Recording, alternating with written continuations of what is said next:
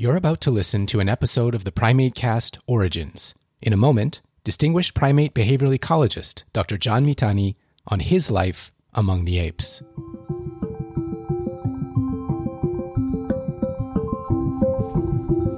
Evolution, communication, cognition, conservation, behavior. Primatology. Primatology. Primatology. Typically primates. Become the monkey. Well, hello everyone, and once again, glad to have you back in the audience for this episode of the PrimateCast Origins, where we hear from experts in the field of primatology and beyond how they got started and became some of the most influential folks around. I'm your host, Andrew McIntosh from Kyoto University's Wildlife Research Center, and this episode is taken from our International Primatology Lecture Series, Past, Present, and Future Perspectives of the Field. This is the brainchild of Dr. Michael Huffman, and like our normal programming, is brought to you by CICASP. The main goal of the lecture series is to share the origin stories of experienced practitioners in primatology and related fields. To do that, Mike Huffman has invited a revolving door of renowned scientists to join us on the program and share their own stories with us. The PrimateCast Origins is our way of sharing those stories right here on the podcast. Now, unlike our normal interview format, these lectures are being done as part of our CICASP Seminar in Science Communication, which is aimed at graduate students here in the Primatology and Wildlife Science program at Kyoto University. So, what you're going to hear is a lecture that was recorded in Zoom and generally includes slides, so there may be references to visual aids that are not available in audio only format. But for anyone wishing to see the speakers presenting their talks, we invite you to check those out on the CICASP TV YouTube channel. Now, the speaker you'll hear in this installment of the PrimateCast Origins is Dr. John Mitani. John is a primate behavioral ecologist and professor emeritus in the Department of Anthropology at the University of Michigan. He's conducted research on apes of all kinds for over 40 years. In the lecture, John talks about growing up as an academic studying behavior during some quote unquote heady times in the 1970s, with a Nobel Prize having been awarded uh, to ethologists and with the emergence of E.O. Wilson's sociobiology. Throughout the lecture, it's just so clear how he integrates theory and methods to test new hypotheses, and it gives the impression of a real scientific mind at work.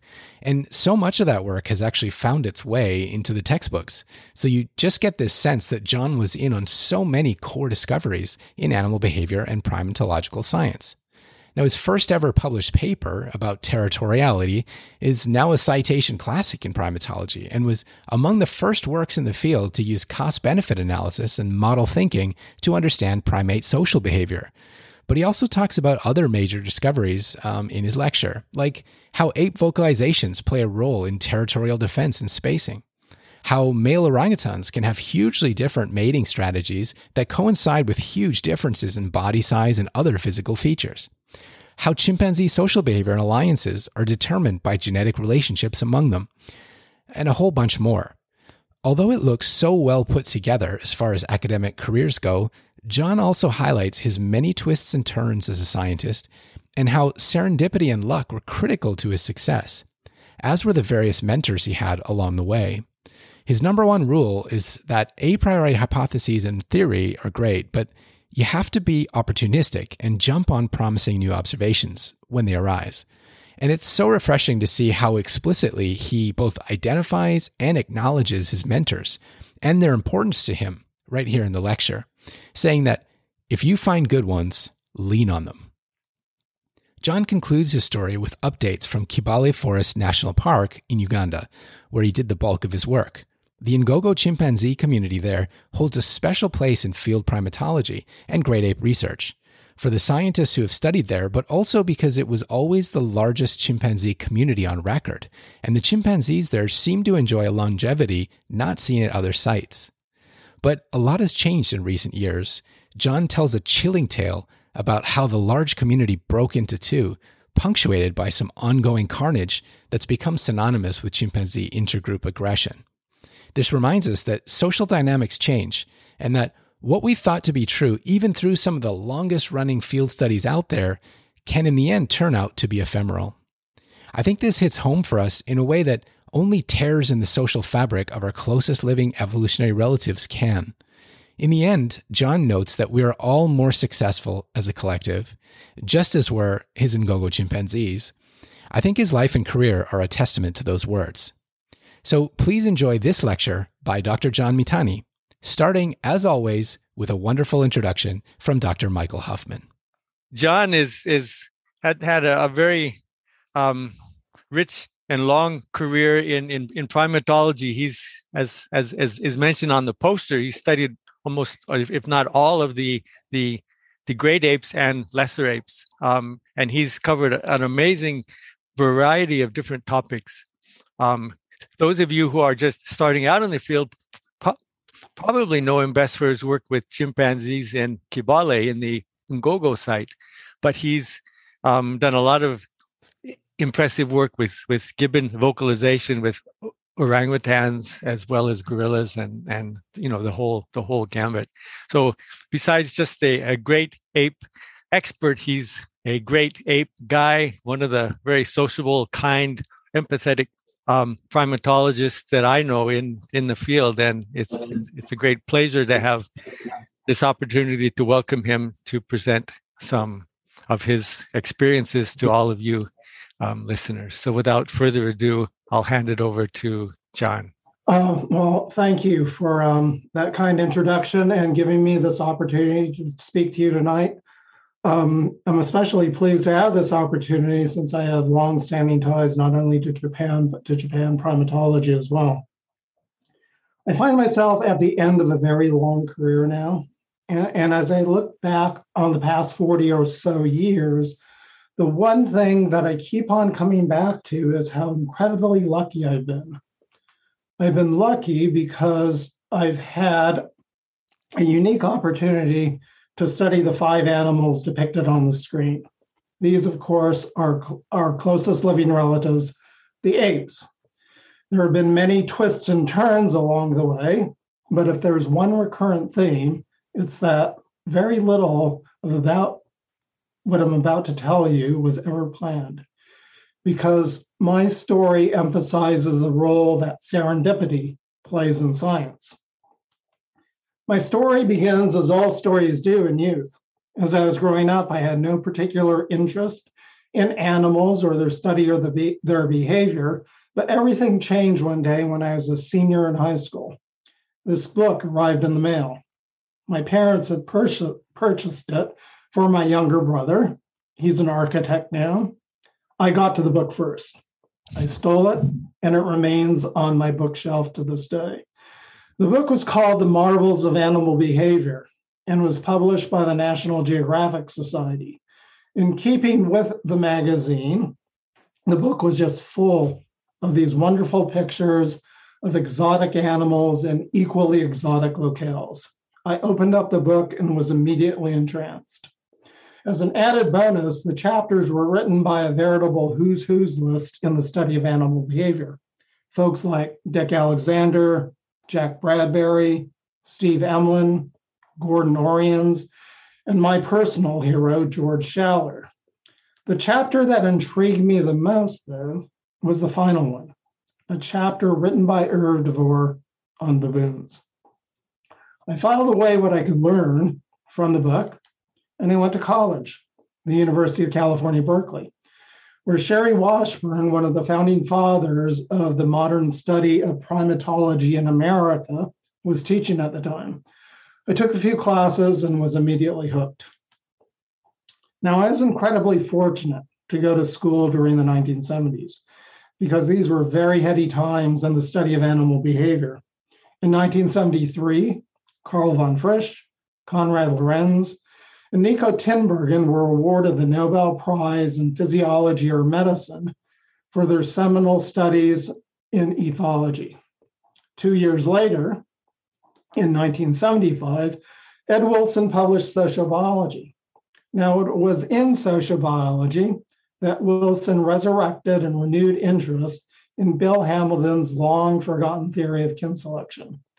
And when I heard about this idea for the very first time, I started to wonder whether it would be possible to use some newly developed techniques designed to assay genetic variation in natural populations and combine that with a behavioral study, a study of something like a baboon to investigate whether who's related to whom actually affects who does what with whom.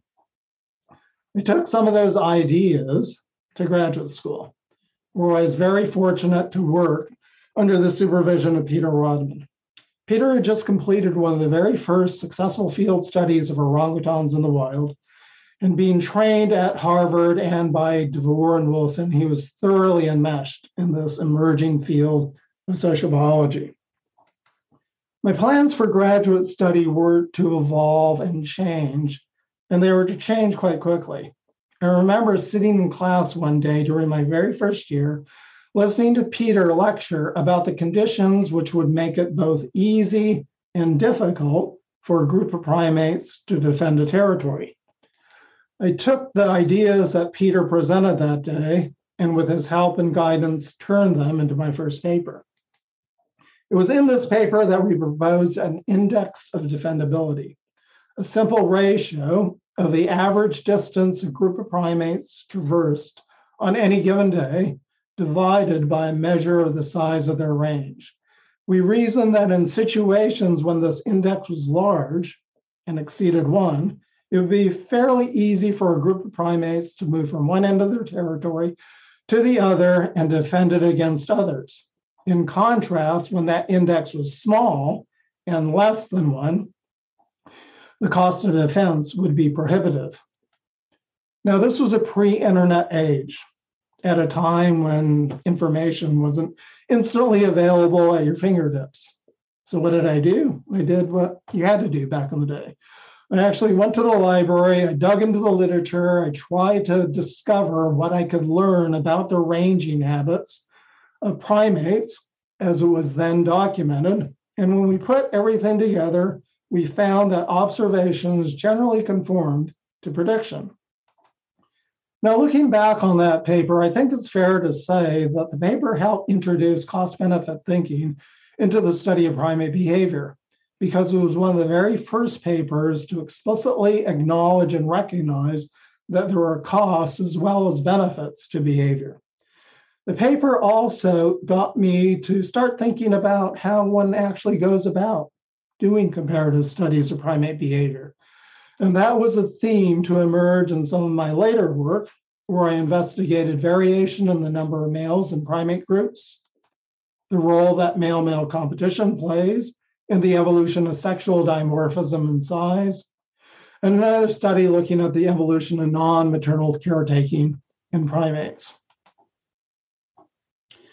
As I continued in graduate school, my plans for a PhD thesis were changing, and they took a very sharp turn at the end of my first year. Peter came up to me one day and asked whether I wanted to accompany him to Borneo the next year. He had a grant to study the socioecology of primates at the time, and he needed people, he needed students to man his field site. I, of course, said yes. And with that, I became a primate field worker, beginning with an utterly forgettable and failed attempt to study the behavior and locomotion of long tailed macaques. Peter actually sent me back a second time, and that, that study or that time in the field was equally unsuccessful. So unsuccessful that I barely remember what happened. I came back during my third year of graduate school to regroup. And perhaps because of that paper we had just published on territoriality in primates, my thoughts turned to this issue. And I ended up developing a PhD project investigating territoriality in primates. I selected for study two animals that I became, had become familiar with in my travels in Borneo socially monogamous gibbons and polygynous leaf monkeys. Those gibbons live in fairly small territories. They use them more or less exclusively. They overlap minimally with their neighbors. By contrast, leaf monkeys live in equally small territories, but ones that overlap quite extensively with their neighbors. Using some, uh, some results from a fabulous study that had just been completed by Rich Tenaza, on the rare and endangered Kloss gibbons, as well as some theoretical ideas that had just been developed by Steve Emlen and Lew Oring. I hypothesized that the gibbons were defending space, while leaf monkeys were engaging in a form of female mate defense. Now, as an undergraduate, I be- become quite fascinated and enamored of the work of Nico Tinbergen, who had pioneered the use of field experiments to examine functional questions about animal behavior. Because of that, I decided to implement a series of experimental playbacks using recorded calls to simulate encounters between gibbons and leaf monkeys at various parts of their territories. The technique had been implemented successfully for the very first time in a wild primate by Peter Waser in a study of mangabeys in Uganda. Peter Waser was to become a very important mentor to me. He lent me some very expensive uh, playback equipment and was later to serve on my PhD committee. Now, in my playback work with the Gibbons, I was able to show that both their vocal and their spatial responses waned as one moved out from the center of their territory to their boundary and into their neighbor's range. Results consistent with the hypothesis that gibbons were in fact defending space per se. While those were quite satisfying results, my work with the leaf monkeys wasn't progressing nearly as well. In fact, I was failing and failing quite dismally. My problem was that I couldn't habituate the animals to my presence. They were shy, they were secretive, they lived at fairly low densities. And whenever we went out to look for them, I'd rarely find them. On those few occasions that I did, I would only gain fleeting glimpses of them as they ran away quite quickly in the treetops. Intriguingly, though, whenever I went out to look for the leaf monkeys and failed to find them, I would often run into something else orangutans. And when I would run into one orangutan, I would run into more than one orangutan. They would often be together. Now, I knew from reading the literature, as well as Peter Rodman's own studies of these very same animals at this very same site, that this wasn't supposed to be happening. These were um, supposed to be solitary creatures. After about nine months of banging my head against the wall, trying to um, habituate the leaf monkeys to my presence, I realized that it would be far more interesting, if not profitable, to switch my attention to the orangutans to figure out what they were doing. When I did so, I made a renewed commitment to fieldwork. I doubled down. I spent as much time as I possibly could with the orangutans. And when I did so, I was able to document the alternative mating tactics employed by male orangutans. Now, casual inspection of these animals will instantly reveal that there are two types or morphs of male orangutans. There are those that are large, as depicted on the left, individuals who possess secondary sexual characteristics, such as the feety cheek, cheek flanges on that colored male. Alternatively, there are smaller males that are about half the size as the large individuals. Now, during these early days of studies, it was quite natural to assume that this difference in size simply represented a difference in development. The large individuals were adults, and the small individuals had not yet matured. They were subadults. We now know, of course, that some of those small guys never grow up irrespective of whether the small male orangutans were old or young, they were always at a competitive disadvantage due to their small size. And in order to compensate and to reduce the levels of competition that they face from the larger males, the small males adopt a distinctly different alternative mating tactic, one in which they first find a female they stay with them for as long as possible. And here's where things get a bit nasty. They forcibly and repeatedly mate females. The pattern shown by those small males differs quite dramatically from the pattern shown by the larger males. The theme of male sexual coercion was to appear later in my life when I began teaching at the University of Michigan. There, the very first class that I taught was a team taught seminar on the topic with my friend and colleague Barb Smuts. Barb later used some of the things that we learned from that class to write a very important review uh, on um, this topic of male aggression and sexual coercion of females in primates and other mammals. My playback work with the gibbons was proceeding along and it was going along quite nicely, so much so that I decided to implement the playback technique to investigate the long calls emitted by male orangutans. These are some of the most distinctive sounds heard in the Bornean rainforest. And here my playback results indicated that males seem to use this as a spacing mechanism, where low ranking males generally avoided the calls emitted by the highest ranking male in the area I could find no evidence that males use these calls to attract females to them. Now, one's research interests often change as unexpected findings occur. And gibbon my work on orangutan mating behavior, my thoughts soon turned to the uh, puzzle created by given monogamy. Now, monogamy mammals is both theoretically rare and uh, uh, theoretically unexpected and empirically rare, found in only about 10% of all mammalian species. And the problem has always been why do males accept these relationships? Here again, I decided to implement a playback technique, the playback technique to investigate this issue by simulating encounters between solitary females and mated pairs. When I did so, I discovered that mated females essentially impose these relationships on males by displaying sex specific aggression toward other females. With the passage of time, that finding takes on renewed significance insofar as it bears on a current controversy over the factors that affect the evolution of social monogamy in mammals.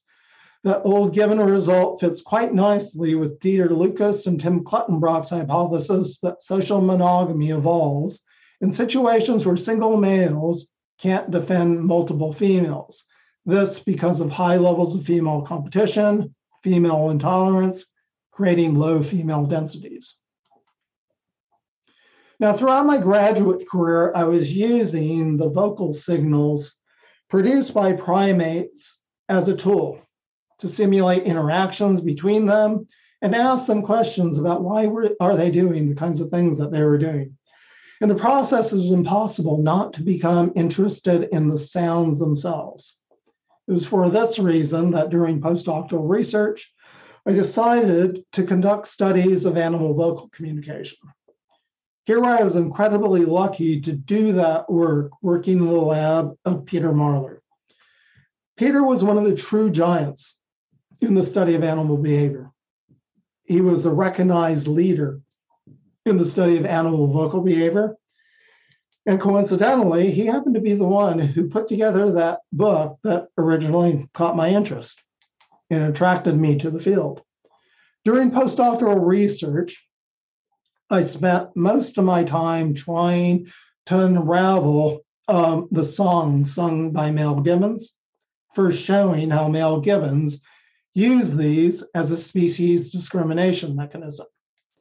Most of my time, however, in the Marler lab, I was seeking answers to two questions how male song is structured acoustically, and why we're male singing. What is the function of song? With regard to the first issue, male gibbons engage in prolonged singing performances during the pre dawn hours. Those singing performances last about 40 minutes in length. And male gibbons typically start those performances by emitting a series of fairly low amplitude short songs that consist nothing more than these frequency upsweeps. As those singing performances continue, those songs get louder, they get longer, and they get more complex in terms of their constituent notes. With regard to the issue of song function, my observations showed that males frequently countersing with their neighbors, an observation consistent with the territorial spacing function. Additional observations indicated that song complexity increases during vocal interactions with neighbors, with males singing faster, louder, and longer, and with more elaborate songs than when singing alone. I conducted a series of experimental playbacks to further probe the function of song. And when I did so, I discovered that males responded more strongly to elaborate songs sung fast and loud compared to simple songs sung slower and at relatively low amplitude.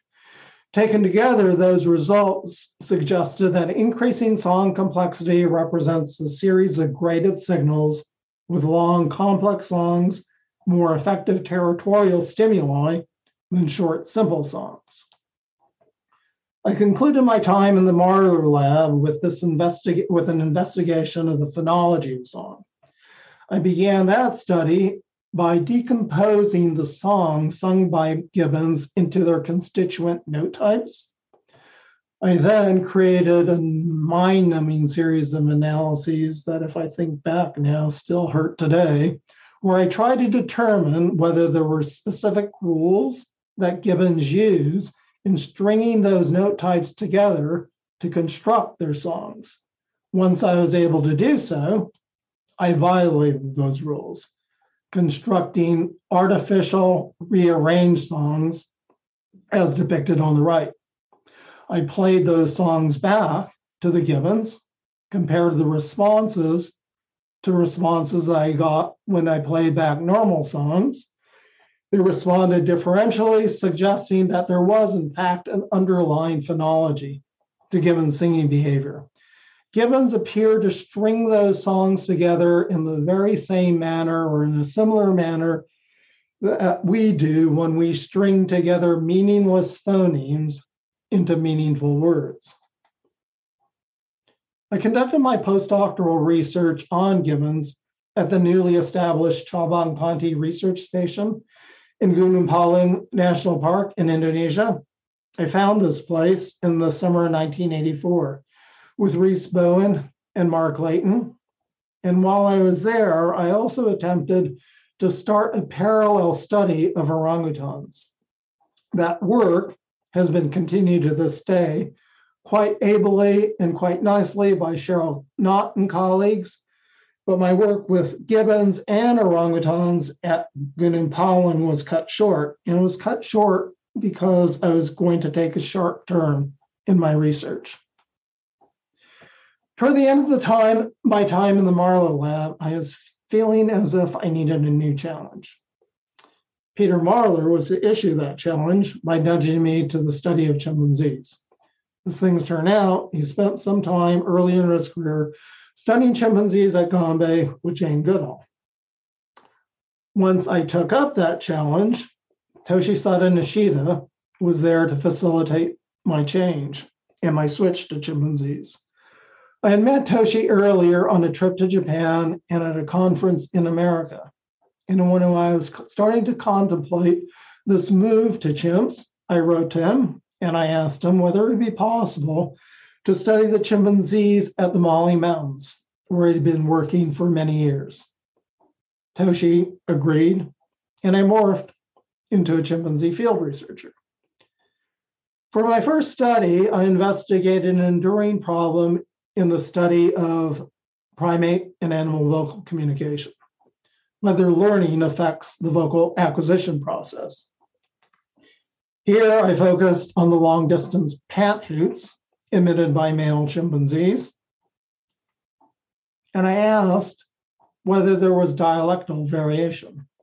This was an indirect way to get at the question of vocal learning insofar as local dialects are one correlate of the vocal learning process as we understand it in humans and male songbirds. We compare the calls produced by males at the two well known study sites of Gombe and Mahale. These sites, of course, are located within close geographic proximity to each other along the lake shore of uh, along the eastern lake shore of Lake Tanganyika. And in our acoustic analyses, we were able to document some subtle differences in the buildup and climax phase of calls, with males at Mahale emitting buildups at faster rates and climax elements at higher frequencies than calls uttered by the Gombe males. Results consistent with the hypothesis that there are dialects. Now, in this paper, we follow a lead. First um, proposed by Bill McGrew and Caroline Tutin. We try to be careful to consider and eliminate other factors, other factors that may have accounted for some of the acoustic differences that we had encountered or that we had uncovered. This came to be known as the method of exclusion, a method that was to be adopted in subsequent studies of chimpanzee cultural variation. My first foray into the lives of um, chimpanzees was a real eye opening experience. Up until that time, I had only I had only been working with socially monogamous gibbons and for the most part um, solitary orangutans, where the demographic situation obviously affected and constrained the form, the frequency, and the patterns of social interactions that could take place. But here, for the very first time, I was actually working with truly social primates. It became instantly clear that social factors affected virtually all aspects of chimpanzee life and behavior. I was quick to recognize that dominance rank relationships affected call production. This in a paper with Nishida. I may have been especially sensitized or sensitive to the fact that social factors would affect vocal behavior because while I was a postdoc in the Marler lab, I had a good friend and colleague, Marcel Gyger, who was conducting an influential study on the alarm calling behavior of male chickens. Working together with Steve Karakashian and Peter Marler, Marcel documented the so called audience effect in chickens, whereby male chickens modulated the production of their alarm calls in the presence and absence of different conspecifics. Remembering that um, study, I asked whether something similar might be going on in chimps. And here, again, working along with Nishida, we're able to show that there was an audience effect in chimps. Chimps, male chimpanzees actually modulate the production of their alarm calls, increasing the number of calls they give in certain social situations, specifically when their close friends and allies are in the party that day. They seem to use these calls as a means to keep in contact with others, but not with everybody, only specific individuals, only the kinds of individuals or the particular individuals that they like and associate with frequently. I was later to merge these two seemingly disparate lines of research vocal plasticity, as suggested by the dialect study, and the effect of social factors on vocal production in this paper. For years, I was conducting acoustic analyses of chimpanzees' calls, often focusing on the long distance panhoot. And in those papers and analyses, we typically only examine single calls emitted by solitary individuals. I knew, however, that males often call together in choruses with others. For the most part, we set those calls aside because spectrographically they're quite messy. You had males calling on top of each other. It was difficult to figure out who's who in those spectrograms. But one day in my lab, I made a fortuitous observation. In examining some uh, spectrograms of chorus calls, I started to notice that the climax portion of those calls during choruses looked awfully similar to each other. Armed with that observation, I then tasked Julie Gross Lewis the arduous job of analyzing those chorus calls. And when she did so, She discovered that male chimpanzees produced acoustically similar calls when chorusing together, but they didn't do so all the time.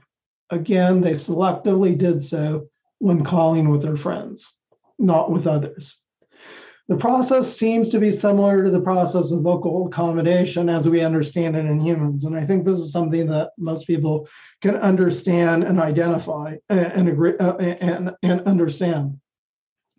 Vocal accommodation is this process whereby you start to adopt the d- different speech mannerisms, customs, habit, even words of different people when you move to a different area. It's seen as a way to fit in. I'd recruited Dick Byrne to the dialect study, as Dick had um, been to Mahale before and made some recordings. Well, in Scotland to obtain those recordings, I ran into Bill McGrew.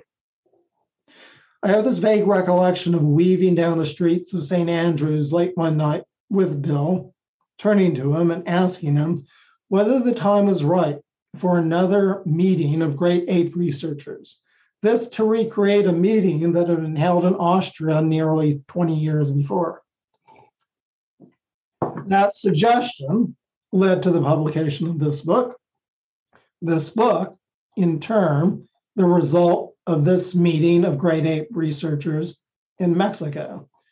And here's where my life takes another serendipitous turn. David Watts happened to be at that meeting. Up until that time, David had been studying the behavior of mountain gorillas at Karisoke Research Center along with Dian Fossey and others.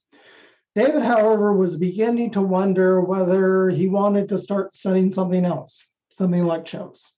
And in fact, the very next summer, he was planning to go to this place called Ngogo in Kibale National Park to conduct a, primate, a pilot study. When I learned of David's plans, I immediately asked him if I could tag along. And I had several reasons for doing so. First reason was that I had no plans to return to Mahale the following year, and I was looking for something to do. Secondly, this was Kibale. It was a legendary field site. It was a place that I always wanted to see. It had been established over 20 years ago by Tom Struhsaker, who I knew, as Tom was one of Peter Marler's first graduate students. So I already felt as if I was part of the Kibale family. I went the next summer, and as an added bonus, Tom showed up. I spent some of the best days I've ever spent in the field uh, with Tom, walking the Ngogo forest day in, day out, trying to learn everything I could from him about Ngogo, Kibale, and Uganda. Before Tom showed up, um, I had already realized that Ngogo was a very special place because there were chimps and they were everywhere. This was because the community of chimps at Ngogo is by far the largest that has been described anywhere on the African continent. Now, this was only supposed to be a visit, it was really a vacation. I had every intention of returning to Mahale the very next year to resume my studies of the uh, Mahale chimps with Nishida, who had developed a very close friendship and collaboration. But with each and every passing day during that first summer at Ngogo, the lure being created by the Ngogo chimps was just too much to resist. At the end of the summer, I sat down with David. I asked I asked him whether or what he thought about uh, starting a joint collaboration and collaborative study of Ngogo chimps. He agreed, and the rest is history. It's been a tremendously satisfying and productive collaboration. I began my studies on the Ngogo chimpanzees where I had left off at Mahale, with studies of their vocal behavior. But right from the start, I knew that this might be the place where I could fulfill that original dream I had in graduate school, where I could do a study of kin selection and primate behavior. So, right from the very beginning, I set out to try to obtain genetic data from the Ngogo chimpanzees. After several failed attempts, we were finally able to coax mitochondrial DNA out of some hair samples. And that led to the publication of a few papers. The results in these papers, however, were far from satisfying. They were far from satisfying because at the end of the day, they were only based on a single gene, mitochondrial DNA. And that gave us only an imprecise understanding of who was actually related to whom. I was only able to fill that dream I had in graduate school after I was able to recruit a brilliant young graduate student in the form of Kevin Langergraber. For his PhD thesis, Kevin conducted and completed this heroic study where he typed an astronomical, astounding number of genetic loci from a large sample of chimpanzees. Those genetic data gave us a fairly good understanding of who is actually related to him. We combined Kevin's data with my behavioral observations and were able to show that kinship mattered. Males who were related to each other at the level of maternal half sibs cooperate and affiliate in each of these six different uh, behavioral contexts far more frequently than do unrelated individuals. I was able to extend that result by showing that those same maternal sieves form long lasting and enduring social bonds. More recently, one of my final graduate students, Aaron Sandel, has shown that those bonds that are uh, developed in, uh, that are formed or established and maintained in adulthood actually been, begin in adolescence when males become independent from their mothers for the first time.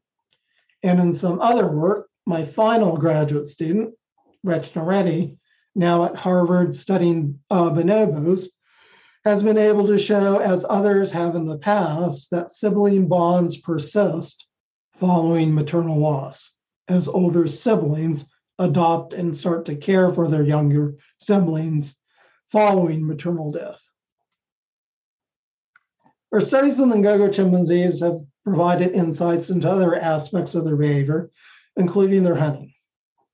As is the case at other sites, chimpanzees at Ngogo hunt vertebrate prey.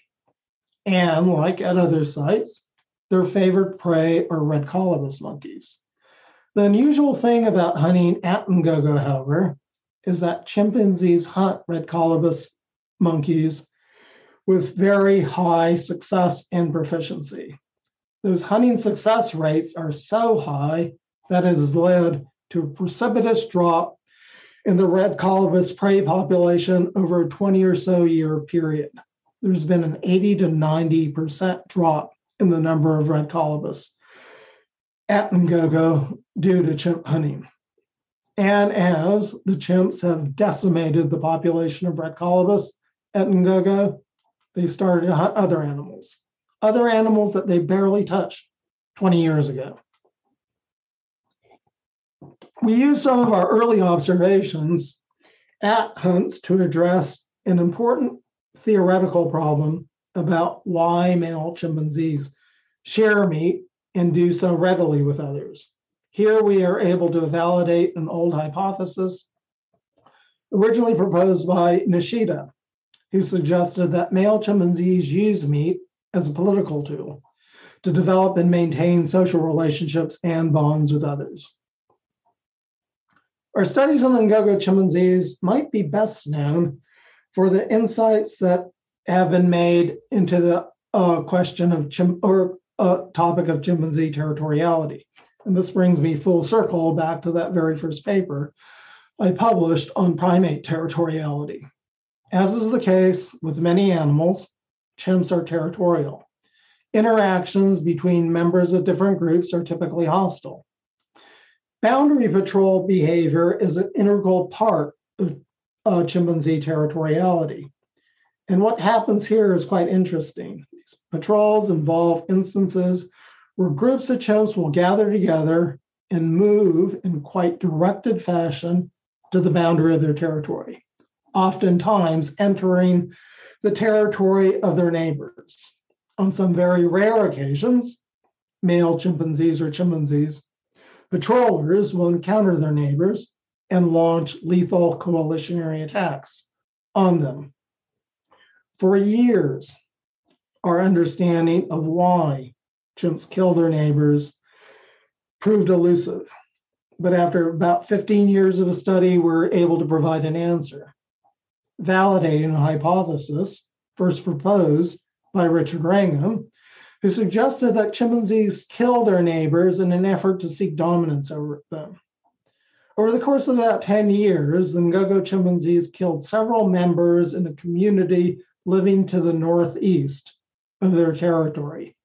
And after having done so, and reducing the coalitionary strength of their neighbors to such an extent, the Ngogo chimpanzees were simply able to move in to that, that new, uh, new territory, usurp a large portion of a territory previously occupied by their neighbors.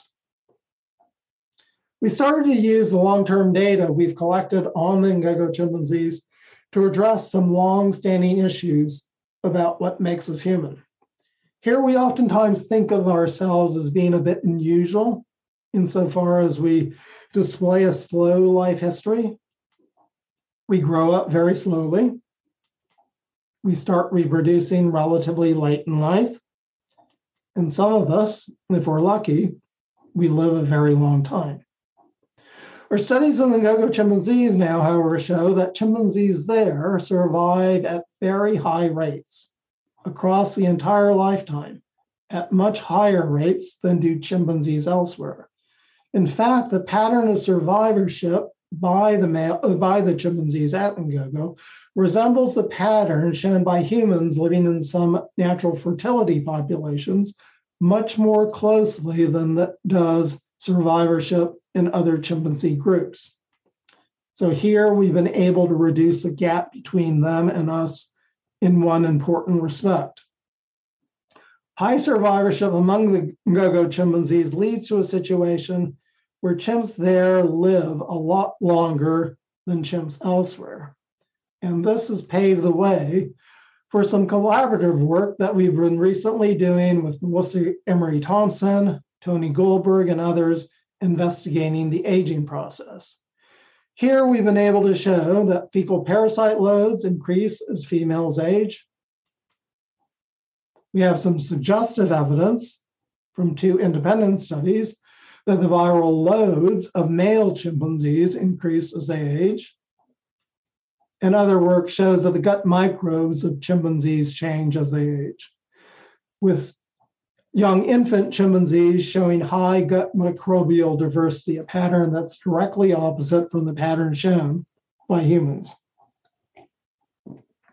We have yet to publish our most surprising finding about the aging process in the Ngogo chimpanzees. For now, we have solid demographic and hormonal data that indicate some female chimps at Ngogo experience menopause. Here we've known for a very long time that many female chimps at Ngogo survive into their 40s, with some living well beyond the time they give birth for the final time. If we compute Levitis and Lackey's post reproductive representation statistic, we find that to be about 0.2. What this means is that a female chimpanzee at actually survives to adulthood. She's expected to spend about a fifth or about 20% of her entire life in a post reproductive state. Now, while these data are interesting, I doubt that they're going to convince anybody that these females are truly menopausal. But we have corroborating hormonal data for those same post reproductive females show high levels of gonadotropins and corresponding low levels of ovarian hormones. And if anybody doubts the age of some of these chimpanzees that we have at uh, Ngogo, we now have converging lines of evidence suggesting that these are really, really, really old chimps. Um, for the past few years, we've been able, mostly through, through sheer luck, able to recover the carcasses of some chimps who died. And some of those older chimps are showing clear signs of not only osteoarthritis, but importantly, osteoporosis. The defining feature of the Ngogo chimpanzees has always been its size. The community was large. It's always been large. It was large at the start. But during the past decade, the community has gotten even bigger. That growth has been fueled in part by a secular increase in the fruit supply, but with growth comes dissolution. About three years ago, the community finally fissioned with total spatial and social segregation between members of these two groups. The split was a process. It played out over the course of about three years, where there's a gradual social and spatial separation between members living in these two groups. It's quite interesting to watch, if not unbelievable to see, that some of these individuals, especially these males who've lived their lives together, grew up together, were friends, um, all of a sudden turn on each other and start behaving aggressively. For during that three year period, not only did they start to separate spatially and socially, but they also started to have encounters that were quite aggressive. We mark the split by a particular event, a particular event after which there is no no further interchange, social interchange between members of these two groups. And that occurred when members of the smaller group killed a young male from the larger group as if to place a stamp on matters. The very next year, members of the smaller group turned around and killed another older adult male depicted here in that larger group. Lest you think that things have settled down and everything's fine, the saga continues. And that smaller group is still on a rampage just within the past year, members of that smaller community have killed four chimpanzees living in the larger community, one of whom was an infant born to this female uh, last September. Now, what, if anything, have I learned from all this? And is there, there anything that I might be able to pass on to some of the younger members in the audience today? I began this discussion by noting how serendipity has played a large role in my life. It'd be great to sit here and be able to tell you that everything that I just discussed in the past few minutes was planned and was planned meticulously right from the start and that everything worked out. You'll now know, of course, that that would just be a lie. We're taught as scientists to um, use current theory, develop hypotheses, based on that theory and then go out and test those hypotheses by conducting experiments or collecting observations. But more often than not, I think you're going to find that um, things aren't going to work out. No matter how good the plan is, how meticulous the study was at the beginning. It's because of this that I've always told my students and anybody else who comes out Ngogo that the first rule of a good field worker is that you have to be opportunistic. You have to be flexible because things aren't always going to work out. I urge people to be flexible and simply just keep your eyes open, follow the leads that your animals provide. Second, some might view my um, career as a bit odd. I started out as an experimentalist and I morphed into a simple observer of the natural world. That was a choice, and a choice that I made quite happily because there's nothing that gives me greater pleasure these days than going out and just spending long periods of time watching the chimps, sitting back and letting them tell me their stories. Um, the payoffs are far and few between because these are long lived animals who give up the secrets of their lives to us as human observers only very slowly. But when a discovery is made, there's can be nothing more satisfying. So maybe a second piece of advice I'd give to you would to be patient, like me. and maybe do something that I think far too many in this field are getting away from. Go to the field, spend time with your animals, watch them, watch them closely. If you do, I can guarantee you that your animals will inform as well as surprise and delight. I also started off by indicating how lucky I've been.